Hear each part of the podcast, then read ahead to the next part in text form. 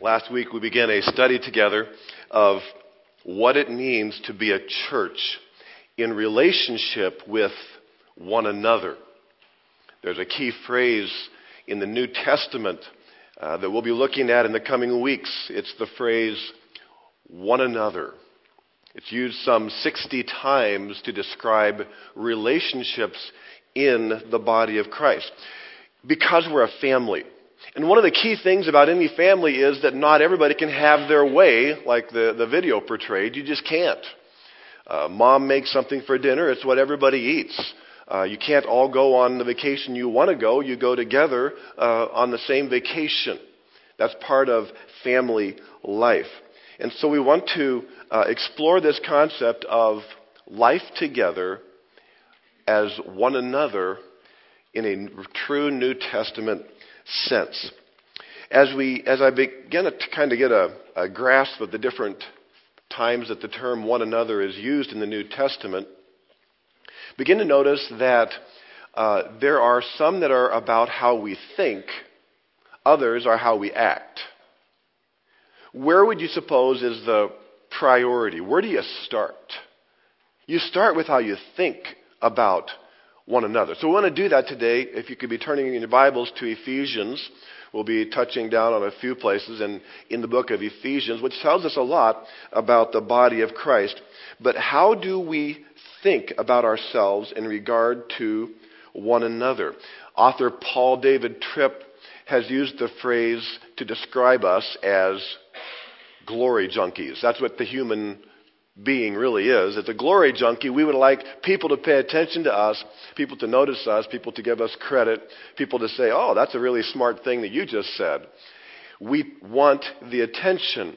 The opposite of that is the phrase humility toward one another.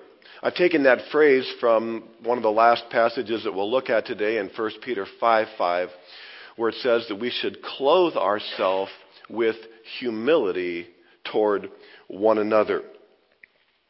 To get a sense of what it means to be humble towards one another, we have to first of all think of how do we relate to Jesus Christ. And that's where I want to touch down at the last couple verses of chapter 1, 2, and 3 of Ephesians. Because they're like little separate units and they bring the focus on Christ each time. So in uh, chapter 1, verse 22, it says, And God placed all things under his, meaning Jesus' feet. All things.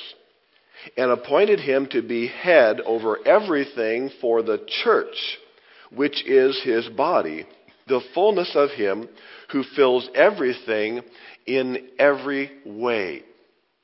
Humility starts with understanding Christ's importance.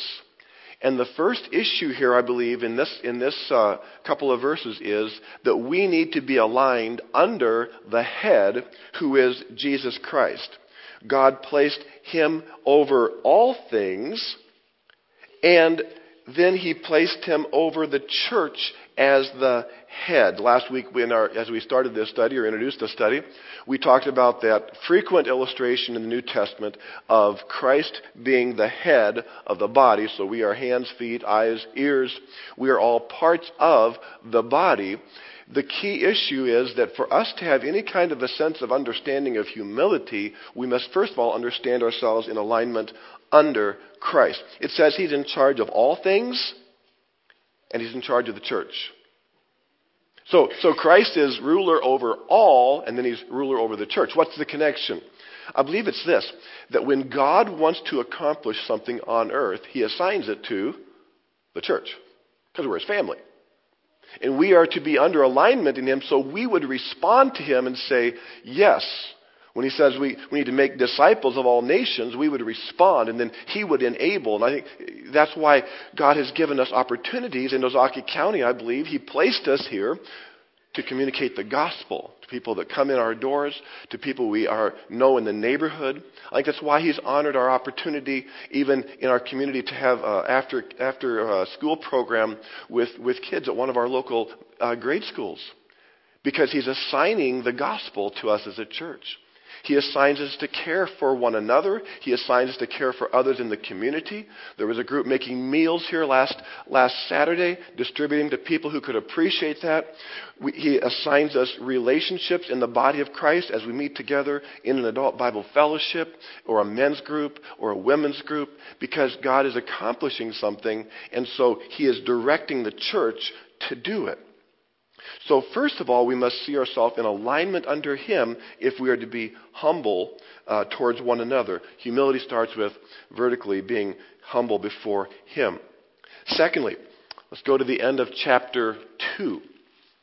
Now, instead of seeing ourselves simply as under his authority, what is it that He has done? He has placed us into a position of cooperation with one another, and it's, it's how God is worshiped today.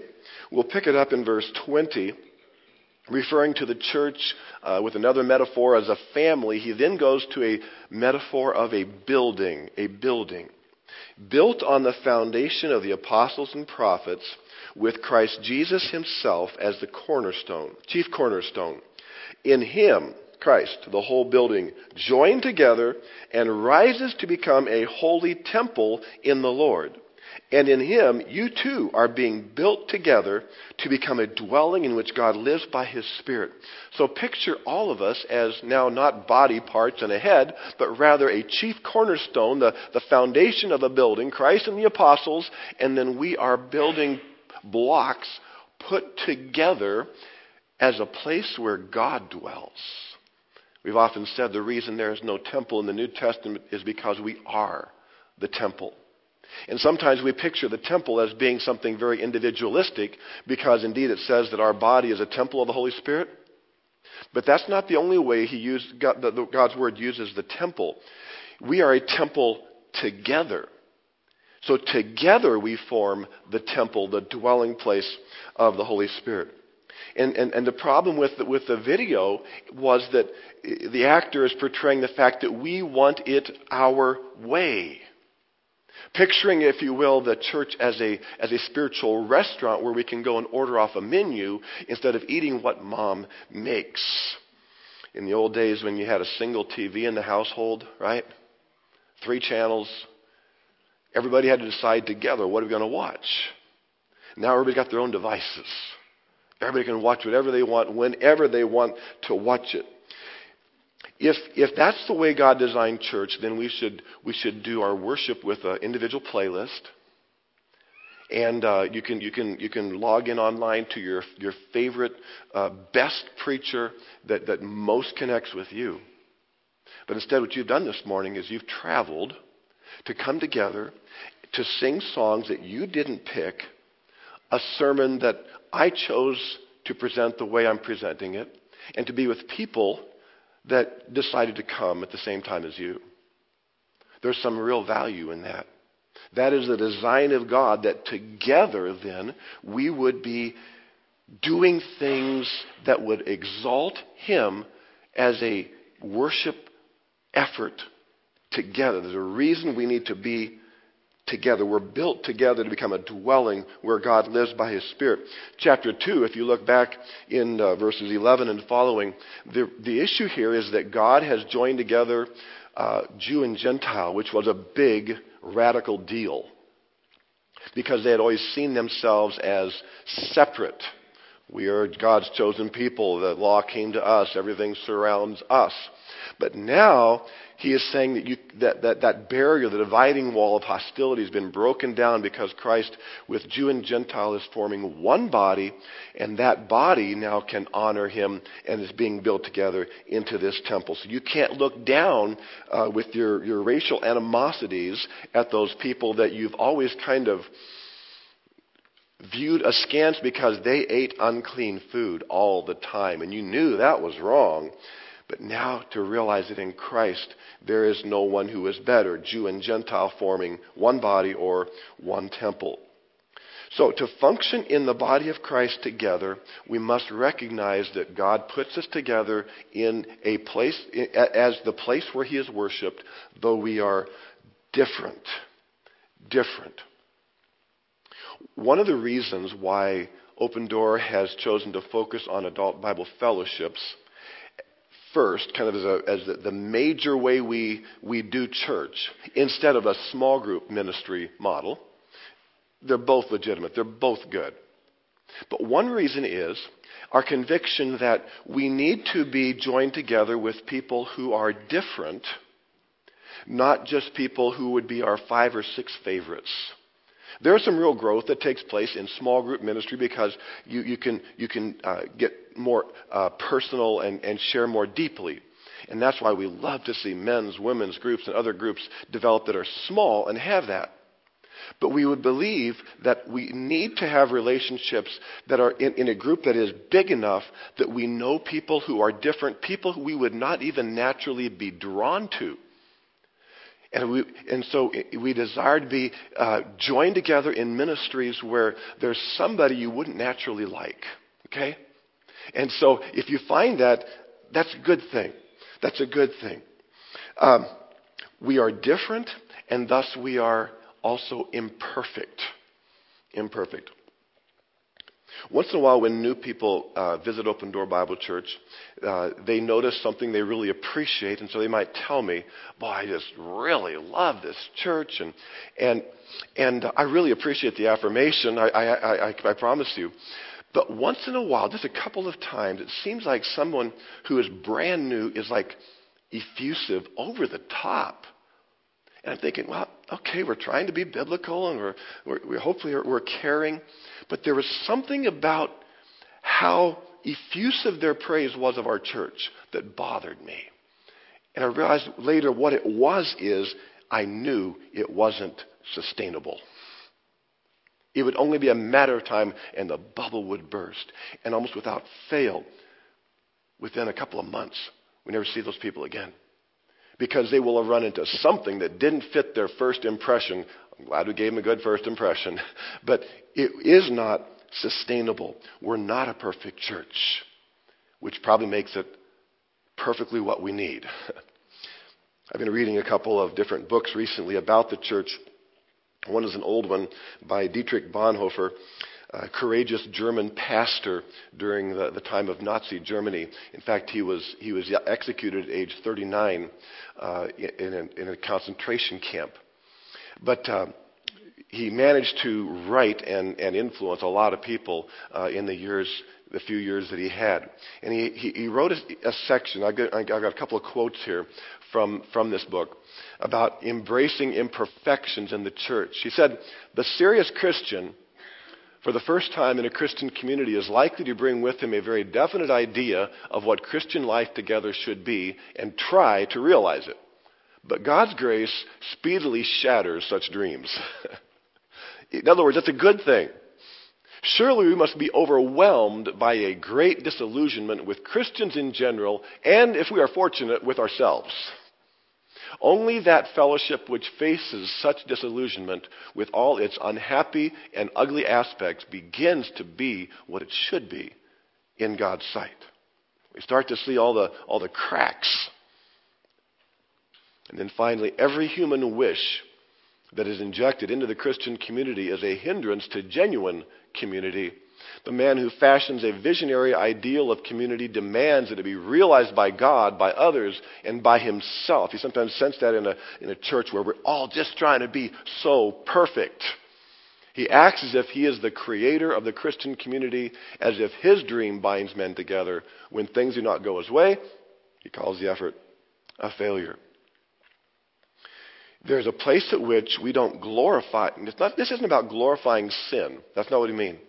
But it means to embrace and acknowledge that we are all struggling, and that becomes actually the basis of our growth. So, this is not a dismal view of the church, it's a realistic view.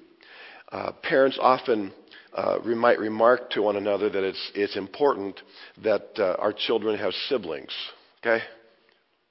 One of the value of siblings is each kid grows up knowing you can't always get your way. And someone's going to have to share the last little piece of something, some dessert. Someone's have to wait on someone to, the sister to have the dance class over, or the brother who's still in football practice, and you're going to have to forgive and you're going to have to uh, accommodate one another. And that is actually key to our growth. And in fact, that's why I believe the one another's become so powerful in the New Testament because they are impossible unless they are empowered by the Holy Spirit, as we will see uh, even yet this morning. But the Holy Spirit alone can give us something supernatural to connect with one another in spite of our flaws. Fifteen times in the New Testament, you find the term love one another. It must be really hard for it to emphasize that because love is sacrifice. So to sacrifice for one another. If you have not ever been connected close enough to a church family to be hurt, and hurt so that it hurts, I actually feel sorry for you. Because you will not connect closely. You will not have close relationships. You will not grow unless some of those things happen. You'll be stagnant and spiritually immature, and you'll stay a bit aloof and isolated. Or you might develop a sense of personal pride that, well, I'm doing it right, and these people, there's a problem with these people. That's why humbling ourselves before one another is such a big deal because it forces us as we get close to acknowledge, I failed, I'm sorry. You acknowledge your confession, apologies, one another. That's, that's real life. And we move on. We forgive because God forgives. So, humbling ourselves before one another begins with seeing ourselves in alignment under the head and then cooperating together closely enough, realizing that with all of our differences and imperfections, that is how we learn to really worship Him. Finally, then, going to the end of chapter 3 in Ephesians, we see that this is how we bring glory upward to Christ as we relate to one another. Now, to him who is able to do immeasurably more than all we ask or imagine, according to his power that is at work within us, to him be glory, where? In the church and in Christ Jesus throughout all generations, 2019, forever and ever. Amen. I, I wonder if it's almost like uh, uh, we, we should smile at this because Paul seems to say, hey, the greatest miracle of all is that Christ would be glorified by the church. You know, all of us with our imperfections. Christ is actually glorified by that. Look at chapter 3, verse 10.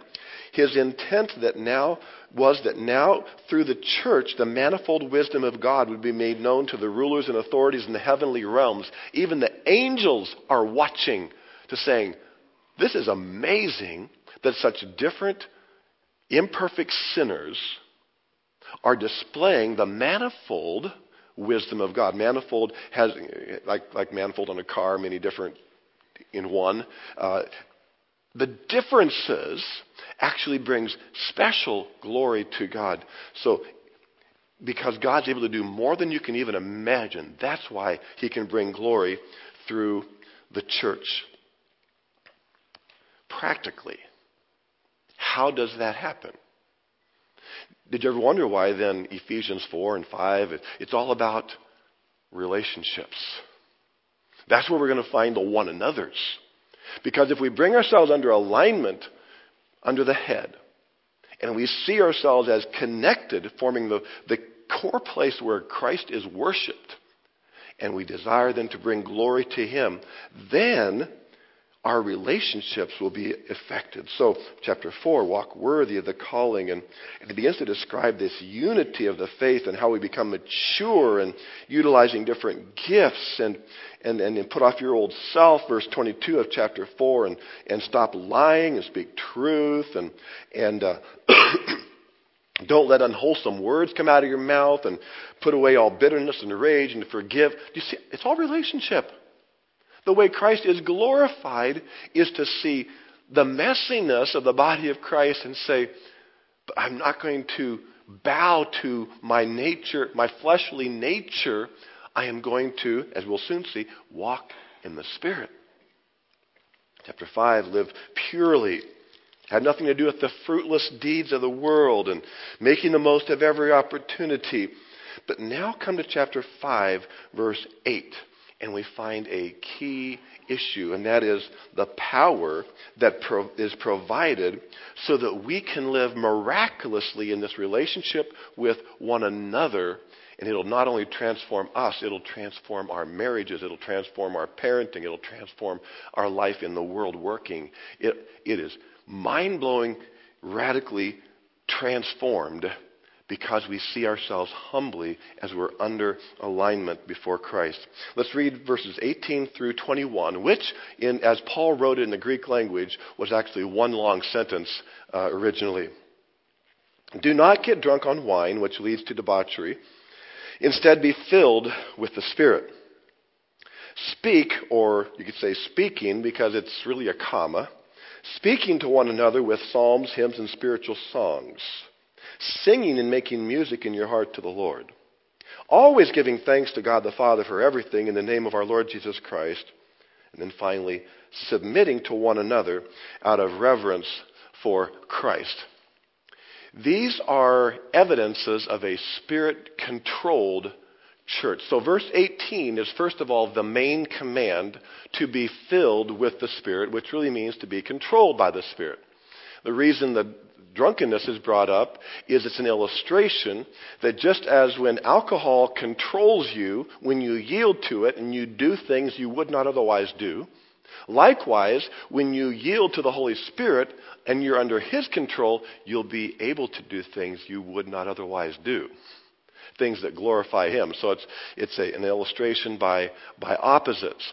And then there are these, these participles grammatically, which tells us the results of being filled by the Spirit. If we, if we consciously, and I think this is like a, a most basic issue in the Christian life, is to uh, see ourselves as needing to yield to the Spirit because we are not naturally anything but our flesh.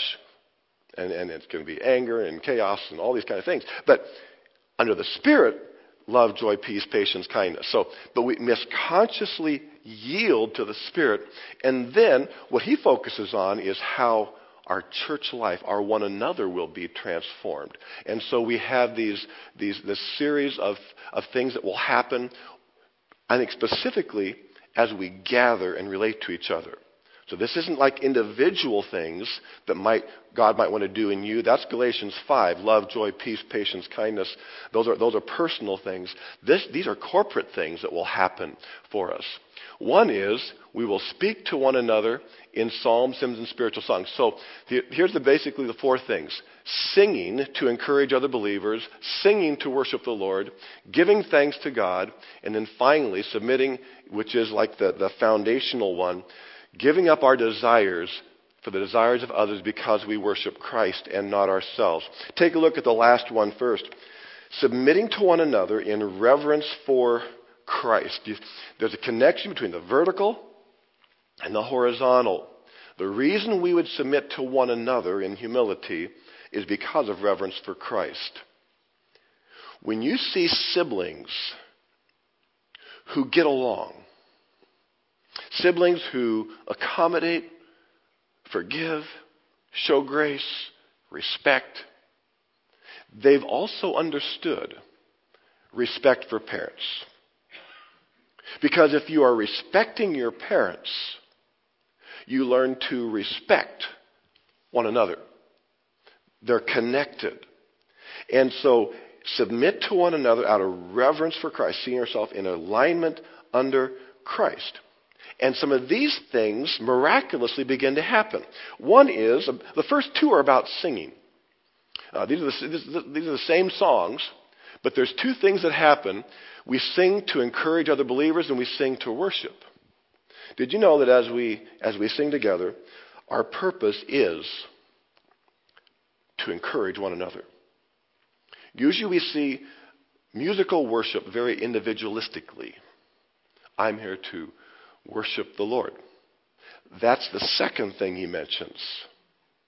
The first is that we are to speak to one another in psalms, hymns, spiritual songs. I think his way of saying doesn't matter what you're singing, but rather it matters why you are singing. In, uh, in the year 2000, we started uh, the second Sunday morning service. And one of the discussions was should we have a traditional music service and a contemporary music service? And we decided for a number of reasons, but one of them was we didn't want to create a worship cafeteria. But rather, the point of singing is that we would, we would try to find, you know, where, where we should be as a church, and then we all have to do it, okay? Um, the purpose is to speak to one another and encourage one another. Have you ever sung enthusiastically along with a song in this room that you didn't like because you knew that there were people in this room who would truly be ministered to by that song or that kind of song? That's when you've accomplished the first line. Speaking to one another. I want to encourage the people around me. That is why I think the second one makes sense, is because as we do that, we are singing and making melody in our hearts to the Lord. The first one is audible because, and by the way, you can't encourage others unless there's actual sound coming out of your mouth, okay? Because otherwise they don't know what's going on in your heart. So it takes actual, uh, you know, sound. The second one is inaudible. The second one is invisible.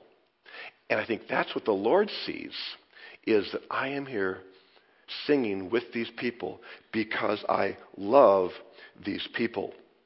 And that is my focus. If it was only to worship the Lord,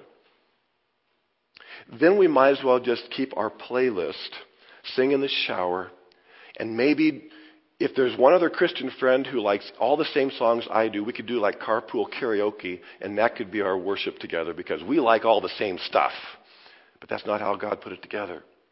He says, You got to come together and sing my praises. And you, then you come together and you give thanks to the Lord.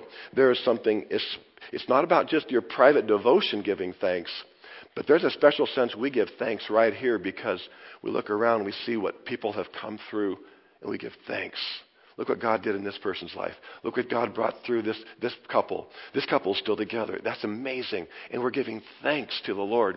And, and, and then I might be giving thanks for just God's blessing to me because I see, you know, that, that this person is struggling with this and my circumstances are better. Other times I'll look at it and say, I'm just thankful He's brought me through these circumstances and that, and that these people didn't have to go through that and we're thankful for one another. And he is praised because we're doing this together. And then he says, submitting to one another in reverence to Christ. Submitting to one another then becomes where we begin to give up our own desires and say, I want what's best for all the people in this room. And that becomes a passion of our heart. Uh, turn with me to, um, well, actually, no, I have this one on the screen here. Philippians 2. Humility means I'll consider your needs more important than mine. Philippians 2. Do nothing from selfishness or empty conceit, but with humility of mind. It's all a mindset, first of all. Regard one another as more important than yourselves. It doesn't say that there is a intrinsic greater or less value to any one believer. We're equal in the body of Christ. He we're worthy of him dying for us, right? But take a mindset that this person, I'm going to regard them as more important. Do not merely look out for your own personal interests, but also for the interests of others. Is it possible? Is this doable? Well, yeah, have this attitude in yourselves, which is also in Christ Jesus. And you know where that passage goes. He gave up heaven, veiled his glory, became man, obedient to the point of death, death on the cross. Is he less than us? Of course not. He is preeminent over us. But that he illustrated what it means to regard others as more important. So he says it's even more important than me keeping my eternal glory and enjoying that in heaven. It's so important that I'm going to regard them as more important than me, Jesus was saying. And he goes to the cross in our place. So he says, have, have that same mindset in, in you with one another. Uh, just a little side, if you, if you picked up the, uh, the handout I gave last week with supposedly all the one another's, I left this one out because most Bible translations just simply say, uh, regard others as more important. But actually, the, the, the, Greek phrase allelon is there, and, and this translation has it. But uh, that we should regard one another. So it's not just, again, it's not personal, just me.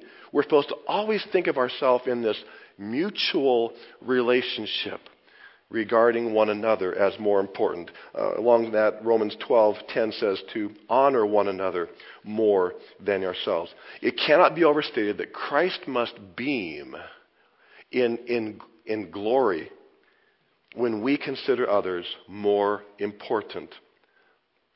If you look, if you're still in Ephesians, after saying submitting to one another in reverence for Christ, what's the next subject? Marriage. Because where else should we be considering the needs of others more important than our own than in marriage? And although we, we could discuss the, the, the, order that God has designed of, of, of, of uh, husbands the head of the wife, like Christ is the head of the church, and submitting in that sense, this is all introduced by this concept of submitting to one another because even as a wife submits to her husband in that divine order, what he's really, she's really saying is that his, his interests, his needs are more important than mine. But it turns around and then when it says, Husbands, love your wives like Christ loved the church and gave himself up for it, he's really saying the exact same thing with the exact same attitude. Her needs are more important than mine, just as Christ saw our needs more important than his. And a husband gives himself up, submitting his own desires for nourishing and cherishing her. And then out of that order comes the parenting, caring most for their spiritual development and raising them in the nurture and admonition of the Lord. And out of that comes the submission that we, we give our bosses. All this because we've learned it by being under submission to Christ. Turn with me to 1 Peter 5. 1 Peter 5, towards the end of your New Testament, before 1st and 2nd, 3rd John.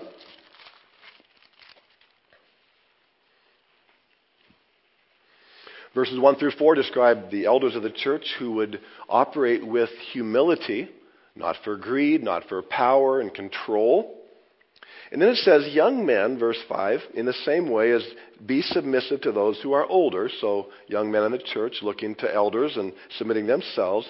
But then he, he kind of goes the same progression as Paul does uh, in the passage of, of Ephesians 5, where he says, All of you clothe yourself with humility towards one another. Why? Because God opposes the proud and gives grace to the humble. So if you need some motivation, realize God is looking at your humility before one another. Clothe yourself, though, with humility toward one another. This particular Greek term for clothing oneself is generally about clothing oneself as a slave, putting on an apron, putting on overalls. This is not getting dressed up for the king's banquet because you're so important. This is clothing yourself with work clothes, serving clothes. What does that suggest? That's the attitude. When you think of clothing yourself with humility, when we think of the body of Christ, foremost on our minds should be how can I serve this body, this family? Let me suggest a kind of a mental spiritual exercise. Somewhere before, between when you leave your house to come to church and by the time you meet the first people here, don't you suppose it'd be good if we would, like, mentally clothe ourselves with humility towards one another? Put on work clothes. Take on the attitude of, what can I do to encourage someone? I, is it listening to somebody instead of telling my own story? Is it, is it praying for someone, asking about them? Is it, what is it? What, what, what, what? God, how do you want to use me today to serve others? This idea of clothing yourself is a very deliberate thing. When you take the apron, you, you know, you got to, there's a certain time you do that. Could it be that as you, as you pull into a parking spot here, that you spiritually change clothes. Maybe it's when you put it in park and you say to yourself or to the Lord, Lord, I want to clothe myself with humility so that you can use me in the family that you've placed me in this morning. And that we begin to adopt an attitude of humility, service for one another. And if we need any motivation, it would be that's how Christ treated us. John 13, some months ago, we were studying that uh, final discussion that Jesus had with the disciples uh, before he went to the cross, John 13 through chapter 17. But as you know, the evening began with a meal, the last Passover meal, even as we're celebrating communion, which is a part of that. And they came together, and uh, getting off the dusty streets, the thing that normally happened would be that uh, there would be a servant girl or boy who would wash the, the people, the important people's feet. No one was assigned. No one was hired for that. It's just it was this, this, this private dinner with Jesus and his and his twelve disciples. And so they do what must have been awkward for them to guess there's no one to wash feet tonight, and so we go and sit around the lay around the table like they did, leaning on one side and with dirty feet. When you're laying on that side like that, you know, your dirty feet are kind of close to someone else's face who's down the line there. And, but no, none of them, none of them would say, I'll go get the water basin. But it was available. We know it was. Why? Because then Jesus did it. Jesus did it. Jesus rose from supper. So they ate the whole awkward meal with dirty feet. Jesus rose from supper. He laid aside his outer garments and taking a towel, tied it around his waist. Then he poured water into a basin and began to wash the disciples' feet and wipe them with the towel that was wrapped around him. And there's a conversation that follows in which they're like, this, this is so wrong. He's our rabbi, which was the point. And so at the end of that discussion, Jesus says, Do you understand what I've done to you? You call me teacher and Lord, and you're right, for so I am. In other words, I am your authority. He's not, he's not backing down from that. If I, then, your Lord and teacher, have washed your feet, you also ought to wash one another's feet. For I've given you an example that you also should do, just as I have done to you. So, will we take that mindset, that posture, submitting to one another, clothing ourselves with humility towards one another, washing one another's feet. That's how Christ is glorified. The glory that Christ receives when we gather together may or may not be through the songs uh, themselves that we sing, or the, the, the sermon that is just what you were hoping for, or whether or not somebody greeted you or listened or paid attention to you the way you wanted them to when you were in the ABF or but Christ is that, that's the life of a celebrity. If everybody pays attention, everybody's interested in them, and everybody, everything just goes just right. That's celebrities. Everything goes. We are not, not celebrities. We are part of the body of Christ, and Christ will be most glorified when we serve one another. This is the revolutionary stuff. That we would not be glory junkies. It's about me. I can, I can pick what I want. But rather, we would draw ourselves under alignment of Christ, before Christ, joined together with the body, and therefore, in that attitude of humility, that's how we bring Him the true glory that He desires each time we gather. Let's pray together, and then we'll celebrate his death and uh, together as well. Heavenly Father, we're so um, humbled by what you did for us. The one who is above all, deserving all, preeminent creator of all. You humbled yourself and became obedient to death on a cross that we might be forgiven. Lord, we are going to be coming to you in a moment here to take the bread and the cup, and we acknowledge how you humbled yourself ultimately. And we pray that we would, in the same way, humble ourselves, clothed with humility towards one another, that we might emulate what you have shown us through the cross for which we are so thankful. In Jesus' name, amen.